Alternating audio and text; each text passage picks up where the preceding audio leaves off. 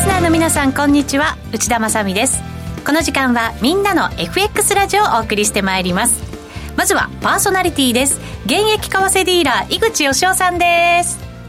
井口さん。よろしくお願いします。よろしくお願いします。今日は日銀の金融政策決定会合が行われまして今まさに上田総裁の会見が行われている最中ということですので為替動いております。井口さんはディーリングルームからの出演ということになります。よろしくお願いします。はい、よろしくお願いします。ちょっと今日トレーディングしながらになります。ちょっと今も動いていたりとかしてまして、はい、ちょっとあの上田さんもまだ喋っていたりするのでちょっとあの上田さんとラジオと今二刀流でいきます。二刀流。はい。はい。よろしくお願いします。いいですね、はい、さあそれではスタジオからのメンバーです。トレーダーズ証券の FX トレード応援団長小杉さん。はい応援団長小杉です。よろしくお願いします。よろしくお願いします。そして番組を盛り上げてくれる FX 女子愛坂美也ちゃんです。愛坂美也です。よろしくお願いします。よろしくお願いします。いや動きましたね。めちゃめちゃ動いてますね何ですか？会見始まった直後の。直後の。下落。なんか狩られたらしいじゃん。ね。もう怒ってますよ。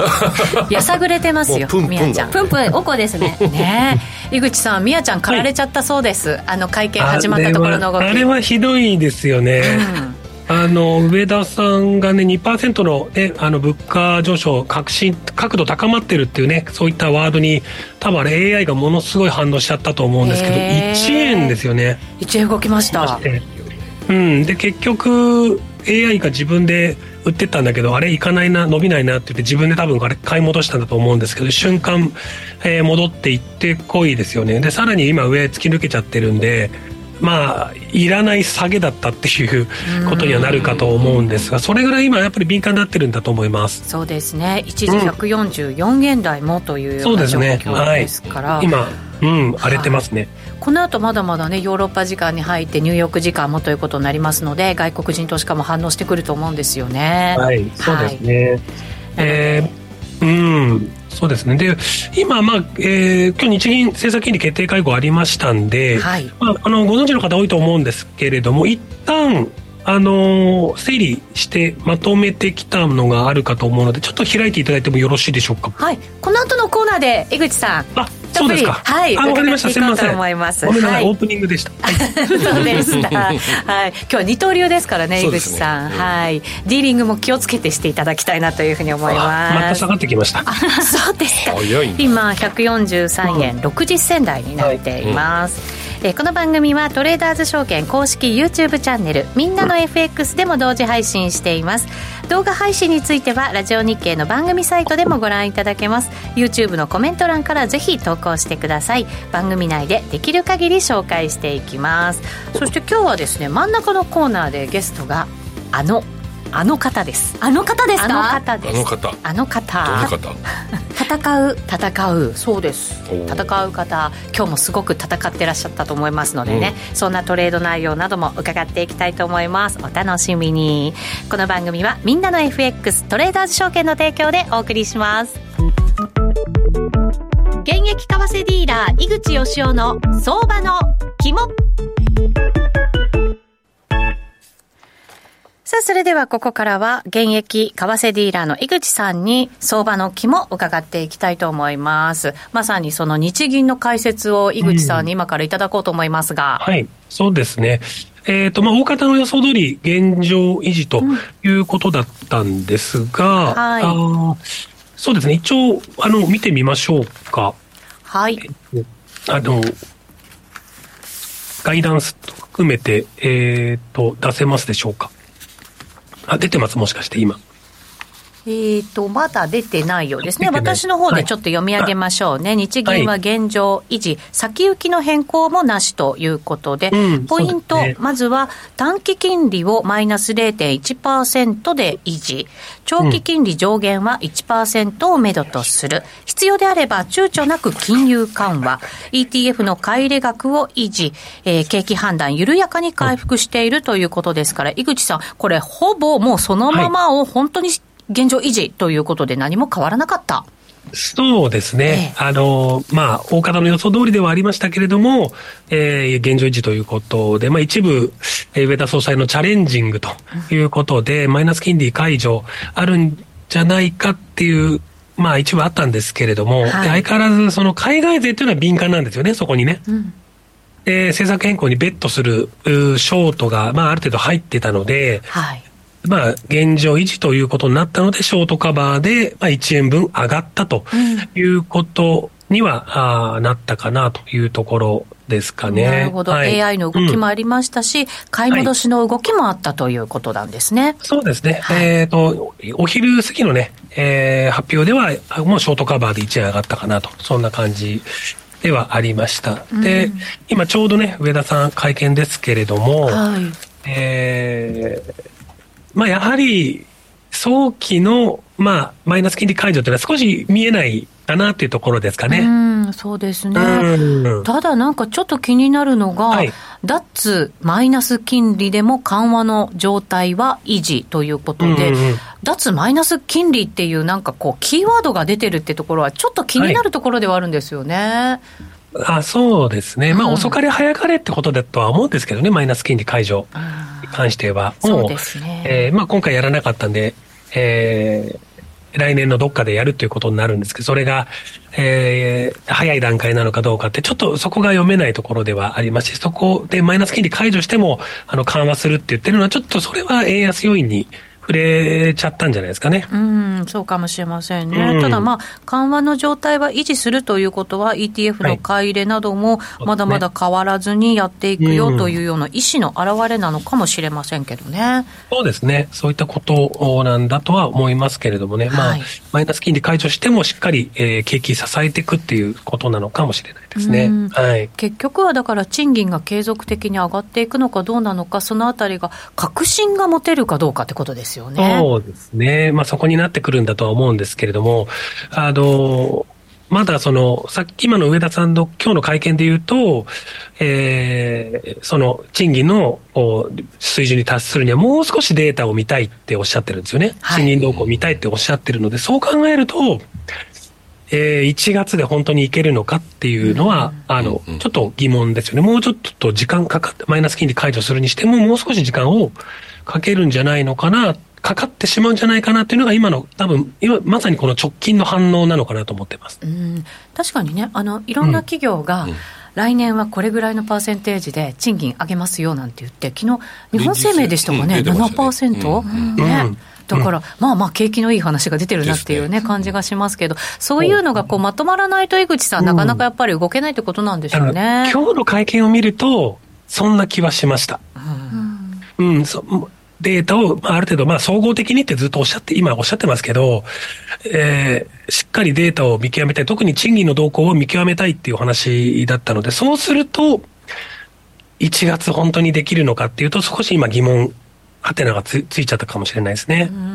これ、だから、141円台も見たわけじゃないですか。そうですね。はい。そうすると、ちょっとやっぱり先走りすぎたっていうことになるんですか、うん、そうですね。141円は、まあ、その、そもそもそのね、チャレンジングに反応したのも、あれは行き過ぎというか、まあ今日ね、上田さんもおっしゃってましたけど、そのチャレンジングっていうのは金融政策のことを意味してないって意気込みのことを語ってるって、まあそう そうだよなっていう、そそうだよなっていう、マーケットのね、意地悪なところが出ちゃいましたよね、またね。え、やっぱりそういう質問があったんですか？あででもやっぱりこうみんな気にしてたんで、このチャレンジングってどういう意味ですかってしっかりもう、あの冒頭の方で質問、記者さんからありましたけど、はい、これは金融政策についてあのチャレンジングするって言ったことではなくて、えー、じ自分自身の意気込みの語っただけだと。というふうにおっしゃってまして、まあ、あの、そうだよねって思いました。うんね、意気込みはどこに対する意気込みなのかっていうのちょっと 気にはなりますけどね。はい。そう、ね、そうするとこれ、行き過ぎたとして、今まあ、えー、141円台から戻ってきてるわけですよね。そうですね、はい。で、井口さん、あの、先週も戻り試すっていうようなね、お話されていて、はい、えー、これ、目処決めておくのはなかなか難しいことかもしれませんけど、えー、ちょっと戻るっていうね、うね。予想になるんですか、ちょっとね、まあ、それ後半で、ちょっと少しお話ししようかなと 思って、貯めるわけじゃ、貯めるわけじゃないんですけど、あの、実はまあ FRB がですね、まあ、パウエルさんが、えー、まあ、ハト派に舵を切ったので、うん、ドル円をやっぱ下で見、下目線なのかなと思ってたんですけど、ここに来て、少しちょっと FRB 内でもですね、ごたごたしてるので、そのあたりも踏まえた上で、えー、ドル円どうなのかっていうところはちょっとお話、えー、後半でしたいなと思います。うん、そうですね、うん、なんとなくね、金融政策のこのまあ1週間、2週間が、この日銀をメインとして、あ、メインじゃなかった、何でしたっけ？ご飯、ご飯。締め締め。最初締めって言ってましたね。そう、締めって言ってましたよ。だから、ね、井口さん結構な締めだったって感じなんですかね、これね。今回で、その日銀でもう締めて、あとはのんびりかなと思ったんですけど、はい、いやいやいや、ちょっとね、FRB がやっぱバタついてるというか、真意がちょっとわからないなと思ったんで、もう少しちょっと、えー、動くこれからももうちょっと動くかもしれないなって今ちょっと思っているところですかね。なるほど。短期的な目処としては、えっ、ー、と、ちょっと今チャートとか出せますか？はい。チャート、はい。私がね、先走っちゃって、マーケットみたい、マーケットみたいって言っちゃいましたから。ますよ。あ、あ、出てます？あの、はい、ドル円の今これ多分冷やしが見えてるかと思うんですけど、そのラジオ聞いてる方大変申し訳ないんですけれども、あの、200日移動平均線がですね、ちょっと、あの、お、うん、そうですね、ワークしちゃってるのかなって気はしているので、まあ、サポートラインとしては一旦、えー、200日移動平均線が一致する今で言うと142円のミドルあたりですかね、えー、目先サポートとして意識されるかなと思ってます。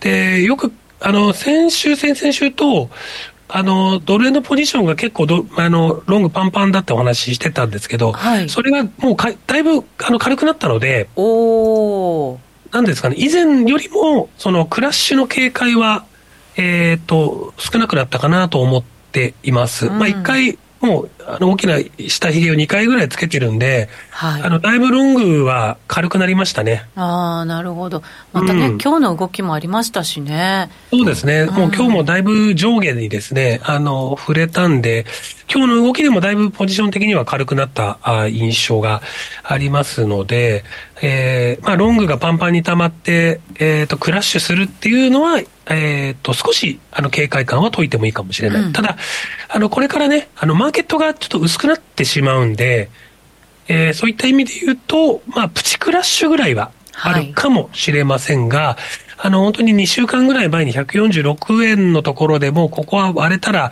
すごく走りますよっていう感じはあまりしてないですね。あなるほど。価格分布見ても141円台とか、全然オーダーなかったですよね。ポジションがなかった、そうですね。あ、うん、そうなんですね、うん、そうすると、じゃあ、ロングのポジション、ある程度解消されて、うん、で、ここからじゃあ、新規のものが入ってくるかどうかっていうところに、ね、だと思いますね。ってくるんですね。はい、なんか売りが多いですよね。うん41円ぐらいのあの早い動きだとみんなポジション取る時間がないんで、ん。ゆっくり下がっていくとロングポジションすごいじっくり溜まっていって、えー、パンパンになるんですけども早い動きっていうのはただただポジションが軽くなるだけなので、はい。うん、あのだいぶその相場環境というのは変わってきたかなと思っていますので、うん、一旦目先、えー、ドル円は冷やしの、まあ、200日ぐらいをめどに、えー、少し上目線にななるのかなっていう気はちょっとしています。うん、なるほど、わ、はい、かりました。うん、ちょっといろいろ環境がね、変わってきたっていう感じがね、ねありますよね。うん、また、後ほどのコーナーで井口さんにはたっぷり伺っていきたいと思います。以上、ここまでは現役為替ディーラー井口義雄の相場の肝でした。みんなって誰だよというタレント有吉弘行さんのテレビ CM でおなじみのトレーダーズ証券みんなの FX。みんなの FX はコツコツ貯まる高水準のスワップポイントが魅力です。今なら対象通貨のスワップがさらに高くなるキャンペーンを実施中。他社より1円でも安い場合には、その差額をキャッシュバックして、業界ナンバーワンの水準を目指します。現在最大100万円がキャッシュバックで受け取れる新規口座開設キャンペーンも実施中です。取引をしながらキャッシュバックがもらえるこのタイミングをお見逃しなく。キャンペーンの詳細はホームページをご確認ください。みんなの FX を提供するトレーダーズ証券は、関東財務局長金賞第123号の金融商品取引業者です。当社が提供する外国為替証拠金取引は、元本や利益が保証された取引ではありません。また、お預けになった証拠金以上の損失が発生することもあります。ご契約にあたっては、契約締結前交付書面をよくお読みの上、リスク等をご理解いただき、ご自身の判断で開始いただくようお願いします。みんなの FX ラジオさあ、ここからはみんなの FX ラジオ週替わりにゲストをお招きして相場の見方を伺ってまいります。さあ、それでは、早速今日のゲストをご紹介していきたいと思います。もうチャットではですね、盛り上がってますよ。岐阜さん、もうすぐとか、はい。そんなコメントも来ております。ご紹介しましょう。岐阜ボーイさんです。はい、ありがとうございます。岐阜ボーイです。よろしくお願いします。よろしくお願いします。よろしくお願いします。もう岐阜さんといえば我々ね FX トレーダーの中ではもうアイドルのような。そうですね。さっきもね写真撮ってましたよね。いやそうですね、えー、すごい綺麗な人だったんで僕すごいドキドキしちゃって 心拍数がかなり上がってしまいました。え誰かに撮ってほしいって言われて？そうなんです、あらまあ。あらら綺麗な人でした綺麗な方。いや前に一緒にイベントしたことがあるんですよ、うん、その時もたくさん女性が来ていて、えー、でギフさんと写真撮ってあとねプレゼントもいっぱいもらってました。本当ですか、うん、羨ましいな。いやありがとうございます。いやいやいや生きててよかったなと思う思うこともよくあります、はい、いいですね、えー、しかもあの今日も生きててよかったなって思った瞬間だったんじゃないですか？そうですね。僕日経のロングをずっと持っててで、まあ、ちょっと苦しい時もあったんですけど今日バンと上がったところで利確できたんでもう本当現状維持でありがとうございますという感じです、はい、上機嫌上機嫌、ね、上機嫌です、はい、FX ももちろん。やってます。やってます。はい。儲かってますか？えっとスワップが分だけマイナスぐらい。あそう。一時期かなり苦しんだんでその分だけはちょっとマイナスなんですけどまあほとんど取り返してはきてるんで、えー、あとちょっとっすそうなんですね。はい、はい、そうです。なんか、えっと、えーと、お仕事辞めて専業になられてからの、はい、今最高値に来てるんですよね利益がね。そうなんです、えーと、資産的にも本当3000万手前まで来てそうなんですよ。今年の4月が一番こう最高値かなと思ったんですけど今月でバンってそこもブレイクしてきたんですごく調子がいいんですよ。調子がいい、はい、あのねコメントでも、岐阜さん夢叶えたんやなって書いてあって はいはい、はい、その夢っていうのがまさに。はいそうです。今みたいに何もせず働かずだらだら好きなことやって暮らしていくっていうどっかの YouTube YouTuber みたいなことになっちゃうんですけど好きなことをやって暮らしていくっていうのが夢だったんで、えーでもだらだらって言いましたけど、だらだらしてられないですもんね、そうなんですよ、トレーダーね。やってればやっぱり忙しいんで、そうですよね、夜中なんか起きるし、含み損抱えたらもうね、神社見つけたらお祈りするみたいな感じになっちゃうし、相場のビルの隣にもありますいや、僕、今日祈ってきたんですよ、行きました。これからよろしくお願いしますって祈ってきたんで、そうなんですよ。いろんなところでお参りしちゃうと、なんか神様も喧嘩しそうですけど、大丈夫ですか？大丈夫です、祈った数だけ強くなると思ってるんで、そうです。あとはいいことするって、なんか例えば、誰か困った人がいれば、助けるとか、そういう徳を積むっていうのを僕自分で理論立ててるんで。これどっかで聞いたどっかで聞いた井口さんどっかで聞いた話を。一緒です。そうですよね。そうですこれはお祈りだけで頑張ってます。はい。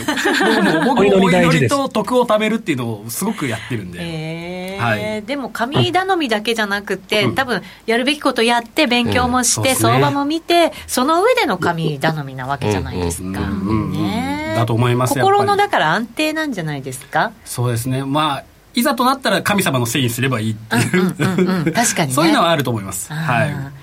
今日ね、実はね、はい、チャットにもいろいろ、まあ、あの、後でご紹介しようかなと思うんですけど、コメントいただいてるんですが、メールもね、先ほどいただいてて、はい、メッセージもいただきました。はい、みやちゃんに紹介していただきましょう。はい、ではご紹介させていただきます。ラジオネーム、清水正美さんからです。ありがとうございます。ありがとうございます。岐阜ボーイさんへ、ボクシングの試合を拝見させていただきました。うん試合中に前へ前へ進んでいく姿勢がとてもかっこよかったです。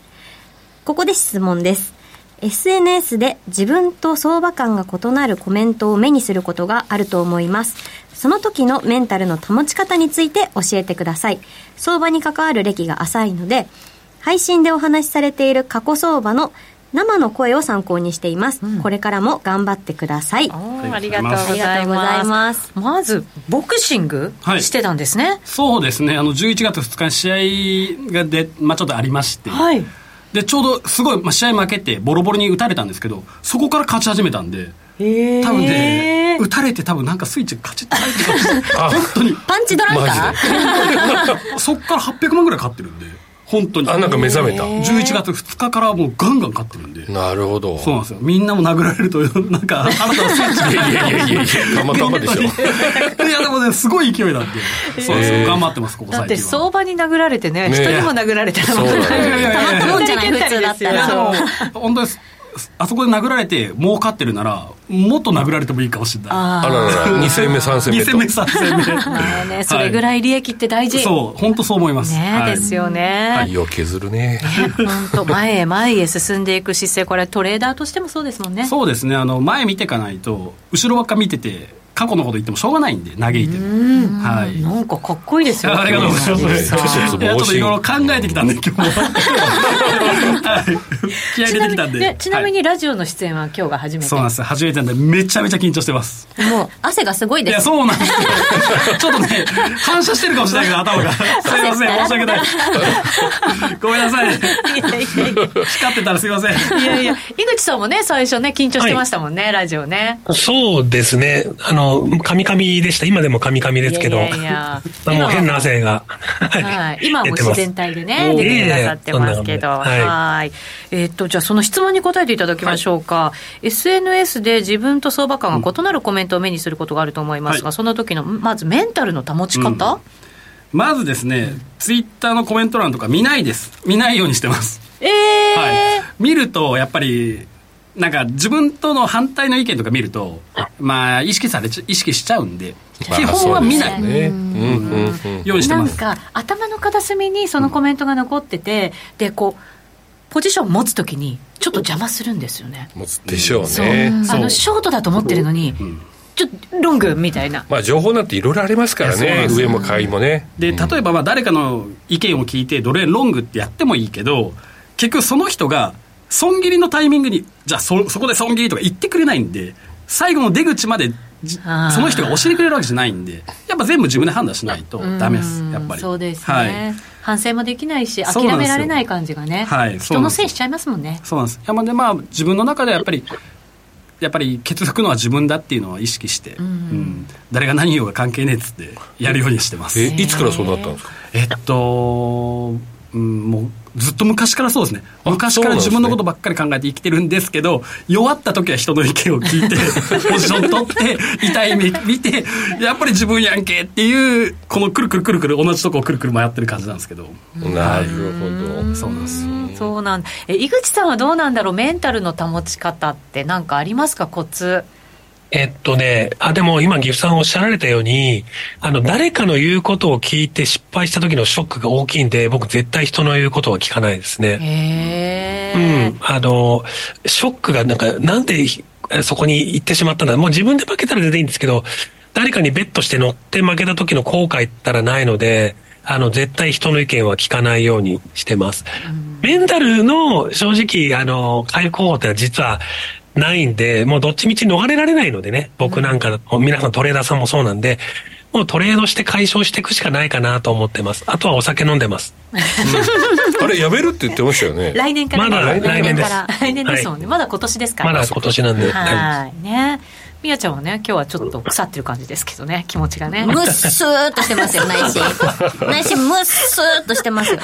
なんで戻るんって内心思ってます。いらん下げやったな、いらんすぎですよ、で本当も岐阜さんがだからみやちゃんにちょっとアドバイスするとしたらいやでもちゃんとやるべきことやってるんで、ちゃんと自分の納得いくところで損切りしてでまああここで熱くなってたらひどいことになってるけどまあもう入らないってルール決めたんだから、やっぱりやることやってるんで。まあ、ちゃんと年間収支もプラスらしいんで金額は言わないですけど、はい、でも確かにみやちゃんってなんか一本ちゃんと芯がある感じがするうん。いつも。それがなんかねかっこいい感じがするんいでやいやいやいや、ブレブレですよ。いやいやや。っぱり空手やって体鍛えてるんでそういうメンタルのこのあれは強いかもしれないです。二人とも戦う格闘技系系なんだね。で僕障害収支マイナスなんで。まあ全然雑魚雑魚なんで。え上はどこにあるんですか？そのこどこまでいったらプラスになるんですか？えっと、資産5000万までいくと来年例えば5000万までいくと税引き後でもあの障害収者プラスになります。あと2000万ぐらい。そうです。はい。このペースだと来年早々前半には行きますよね。そうですね。僕先月460470万買って今僕今月が330万買ってるんで。すごいもうねオクトレーダーなっちゃうかもしれないですね。なりますいやこれとんでもないフラグが立ってるような気がする。またハードル上げたぞ。嫌な予感がする。そうそういうこと言っちゃうとなんかあれダメになる時ありまいせん？やいやもう僕い今自分でも分かってるんですけど言わずにいられない。今の100倍得を積んだ方がいいですよ。得積んだ方がいい。来年来年後半オクトレーダーですよ。オクトレーダー もうやささやくなやめて。ささやくなやめてやめて。悪魔のささやきやめてやめてやめて。本当に。そうですよ。まあねあのーコツコツやっていこうと思ってコるんで。ツコツね、うん。でも岐阜さんコツコツって言いながら株はやるわ。はいそうです。先物もやる、はいやってでます FX もや原る油？何でもじゃないですか、そうですね。原油も原油。そう天然ガスもやるんで。そう結局まあ全部トレンドが出たところ順張りしていけば勝てるんで。そう。レンジやってるとことトレンド出てるとこいろいろ分かれるんで。トレンドフォローのスタイルがやりたいです。やりたいです。あやりたいです。やりたい。そう。例えば今だと上海とかってずっと下がってるんで、まあ、これをショートしたいんですけどこの間ロングして負けたんで何やってんのだって。言あってー逆張りは逆張りは本当逆張りは勝てんす。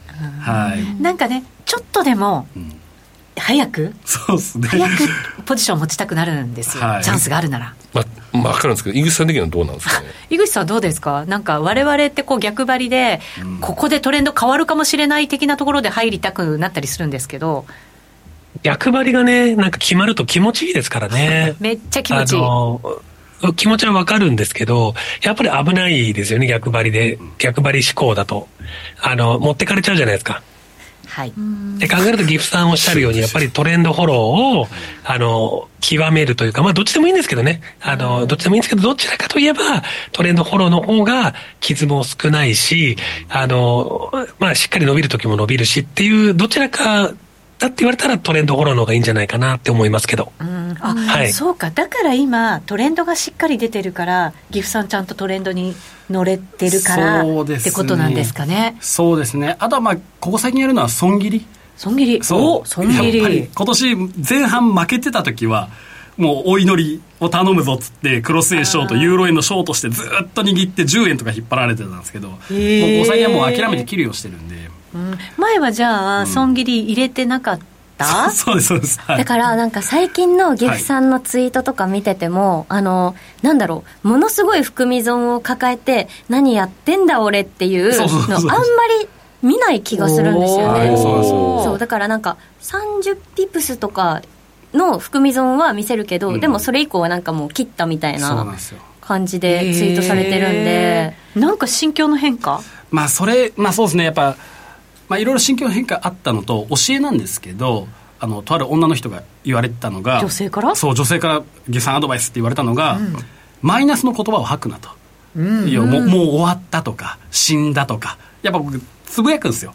含み損持つと、はい。だからそういうポジションを持った瞬間にもう切れと、っていうのを言われてもうポジティブな言葉だけを吐けっていうふうに言わっていうのを考えたらやっぱ含み損なんか切るしやっぱこうすごく好転したような気がします。確かになんかポジション一旦切るってうん。また再チャレンジのうん。なんかこうスタートのチケットもらったみたいなそんな気そうです分にね。もちろんも損切りしなきゃよかったっていう時もあるけど上に抜けていく可能性もあるんでまあしょうがないって諦めるようにはしてます。ねトレンドが出てったらん。逆にポジション持って乗ってきゃいいわけですもんね。まあそこまでの勇気僕は出ないんですけど 切るだけで切るだけでもうそれはいいんだっつって諦めるようにしてます。うんはい。ねだってみやちゃん。はい。肝に銘じます、まあ、みやちゃんちゃんと損切りいつもね入れてますもんね。そう。う。ん。しかもちゃんと縦値とかね、はい、縦値とか置くんですけどでも多分岐阜さんとやらないことって言ったらあの私の場合は土天やりますね。あ で土天で食らうこと多いです。ね往復ビンタね。往復ビンタでうんバンバン食らったらもう立ち上がれないですよ 本当に。あはい。だからなんとなくこのところのドル円って結構往復ビンタ相場だったんですよ。そうまあ多いですよねはい。うんボコボコですもん。いや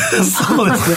多分今回の大きな下げとか今日の下げとかで食らってる人多分かなりいると思うんで辛いですね。持ってりゃよかったとかって言ってる人いると思います。え損切りってはい。ピップスでこう数で入れるんですか？どどうやって入れます？僕は30万円を超えると頭がこうかか固まっちゃうんで。絶対30万とかもう言っても40万絶対いける。もうそれ金額？そう。えー、ってことはですよ、はい。ポジション量もいつも大体同じ？そうなんですよ。だからお金増えてもポジションのサイズって増やせないんで30万が限界なるほどなるほど。これをこの壁を越えると資産をもっと勢いよく増えるんでしょうけど難しいですねこでもこを超えられない。なんかドキドキするポジション量ってあるじゃないですか。そこまでいかないでずっと同じぐらいの方が本当はなんか、そうですね。ただ投資のうまみって複利どんどんどんどんこうお金が増えればお増える金額も増えるっていうのが投資のメリットなのに、俺はそれを享受できてないんでもうそこを超えられたらお金ももっと増える勢いがつくのかな減る勢いも早いと思うけど、まあもちろんそうですよね、そこだろうね。え井口さんどうですか？この岐阜さんの考えは、これ正解ですか？いや、リュウさんの今ずっと聞いてるんですけど、すべて正解を言ってらっしゃるような気はしてますけどね。なんかその今までのこう蓄積してきたものが、あの、もう今のこう正解になんか導き出されてるんじゃないかなって気はしますけどね。えー、じゃあそうすると次は福利を味方につけるっていうことですか？そうですね。実はあのすごくお金持ってる、まあ、トレーダーの方から教えてもらったのが、はい。やっぱ今もうどんどん稼いでるのはお金使って、その金銭感覚をちょっと上げると含み損も50万円が当たり前になってそう結局その分利益も伸びるようになるなるほど。ポジションもちょっとでかくなるってっていう話を聞いてるんで今ここ最近ちょっとお金使うようにしてて。お。おそう。だからあのちょっと前にみやちゃんにもあのリップクリーム5600円ぐらいのプレゼントしたんで、私聞きました。岐阜さんからすごい高価なプレゼントをもらったってそんな金額まで言っちゃうと思いません。ええ5600円ってすごい高価なんで俺からしたら。いいや高価ですよ。いやもうドキドキしたからうんあの店で頼んだんで。いやでもさっきもあの一緒にランチさせていただいたんですけどその時あの私が払っちゃったんですけどその後のお金返ってきちゃって、逆になんかごちそうになっちゃったみたいな。あの僕も古い人間なんで男がやっぱり女の子におごるそうかっこつけるみたいなあら感じで。男ですね。さすがですね。なるほど。じゃあ来年は、はい。本当にあれですね。岐阜産史上最高値をいやそうなんですよ。狙っていく。はいそうなんです。4600が最高なんでこれ超えたらやっぱりちょっと一つ上の世界に行けたかなと思います、えーまだちょっと気が早いかもしれませんけど、はい。来年どうやって攻めます？岐阜さんって先とかこうイイメージしていくんですか？トレードの。いや僕はもう予想を立てて負けてきたんでおもう値動きについていくっていう、うん。もうもう出たチャート強いなら強いでついていくしかないし弱いならもう弱いで叩くしかないしみたいな、もうあんまり予想を立てんようにしてますね。あなるほど、うん。これでただこう動き出してはい。ついていくと、そこが天井だったりする時もあるじゃないですか。その強い弱いの判断って、はい。入ってもいい強さ。うんと、また入っちゃいけない強さってあると思うんですよね、はい。そこってどういうふうに選ぶんですあか？僕はあのやっぱり長い上位足200日線とか75とかあれ見ながらあ今相場の強さはこんな感じなんだなっていうのを見て75より下にこう今の位置があったらやっぱ弱いと、ん。そういうのを判断するようにしてます。長うん。長期の足と、まあ、今の実態のどこにあるか上にいるか下にいるかっていうので強さを見るようにしてます。なるほど75より下だったらやっぱりショートかなとかと思いますね、強いものがより強くなってきたときに入っていくっていう感じなんですかね。ね。ただあくまでもこれがレンジになるとまた全然話は別なんで、今今はあくまでトレンドが出てるっていう相場なんで、ん。来年はまた分かんないですね。あそうですね、その時の相場に合わせながらそうですそうです。ね、やるしかないわけですもんね、井口さんは強い相場の見極め方ってどうやるんですか、えっとね、僕みたいにもう少し短期の人間だと、はいあのー短い足をちょっとこう長めに見てっていうやり方をしていますかね。で、もし、まあ、移動平均線とか見るんだったら、その移動平均線の向きを見ればシンプルにいいんじゃないかなとは思っていますけどね。移動平均線上向いてれば上昇トレンド、下向いてれば下落トレンド。まあ、やっぱり今言ったようにレンジだと少しはまっちゃうんで、もう真ん中で移動平均線が横向いてたらやらないとかっていうシンプルな考え方でもいいんじゃないかなと思いますけれども。うん。それぐらいトレンドフォローしてもいいかもしれない。はい簡単に。シンプルに。うん。驚いたのが岐阜さんもシンプルだし井口さんもすごくシンプルなんですねはい。僕も、あの、全然難しいことできないんで、はい。あの、テクニカルも本当に移動平均線ぐらいしか表示してないです。移動平均線すら表示しないかもささせないかもしれないんで、それぐらいあの、チャートとかはシンプルに見た方がいいかなと思ってます。うんうん。岐阜さんも最初からシンプルなんですか？いやいやいやもうい一時期はもうなんか雲とかなんか なんかもう RSI とかマックリでもううじゃうじゃうじゃうじゃいてでさらに自分で線引いてわけわかんないことなってましたけど、やっぱなんかこう今は本当にもうそんな出さなくて200日だけポンと出してへそう。シンプルになってくるんだ。それぐらいシンプルで、まあでもカチカチやって5日とか2575も出したりするんですけど、そうやっぱシンプルですね。今綺麗になりましただいぶ。うんなるほど。なるほど。整理されていくわけですね。そうかそれでいいんですね。うん。わかりました。いやいやいや。それで勝てたらね誰でも勝てるんですけどね。僕も苦しいっすはい。岐阜さんトレードの楽しさってはい。何ですか、やっぱりあの朝起きた時の世界の株価っていうサイトにログインあの開いた時のあのドキドキ感がたまんないですね。そう。朝起きてやっぱりもう朝起きた時瞬間で心拍数が50ぐらいバーンって跳ね上がるってあの瞬間は毎日もう何年味わってるか分かんないですけど楽しいです。それおはぎゃの時もあるわけじゃないもちですか。ろんありますあれ。もうおはぎゃっていうかもうロスカット通知がピコンってきててあ もう電源入れた瞬間にあ終わったわって。あもうロスカットされてるわっていう時も毎日あります。しょっちゅうあります。それでもやっぱり楽しい。うーんそうですね。多分今は勝ってるから楽しいって今は言えると思うんですけど、これが負けてたらもうやめようやめようってって言いながら入金するのが目に見えてるんでそっちは辛いですね。あーまあはい。そうですね。やっぱ勝つのが大事です、はい。確かに。勝ち続けるのなかなか難しいですけど。そうですね、うん。はい。やっぱりでもコツコツドカンやらないこともなんかね大事なのかなって今思いましたけど、そうですね。あのやっぱりコツコツドカンって やっぱドカンがでかすぎるんで、絶対に、はい、どんだけレンジでコツコツ稼いだってトレンドフォローで大きな相場出て損切りできなかったら一撃でもう50倍ぐらい食らうんでうん。ダメです。なるほど、最後に FX トレーダーとして大切なことは何ですか？はい。えー えー諦めないことだけど諦めることも大事です。両方。はい。諦めないこと。そして諦めること。そうですね。諦めずにちゃんと勉強すしてだけどダメなら諦めて、損切りするっていう、はい。両方大事です。そうか、はい。勉強は諦めず、はい。撤退できないようしないようにうん。諦めないで、はい。ポジションは諦める。そうですね、両方やってかんとダメだと思います、僕は両方やるようにしてます。両輪でね動いていかないとうまくいかないとなんかいい話聞いちゃいました、これねでもまた逆のことやってるんで。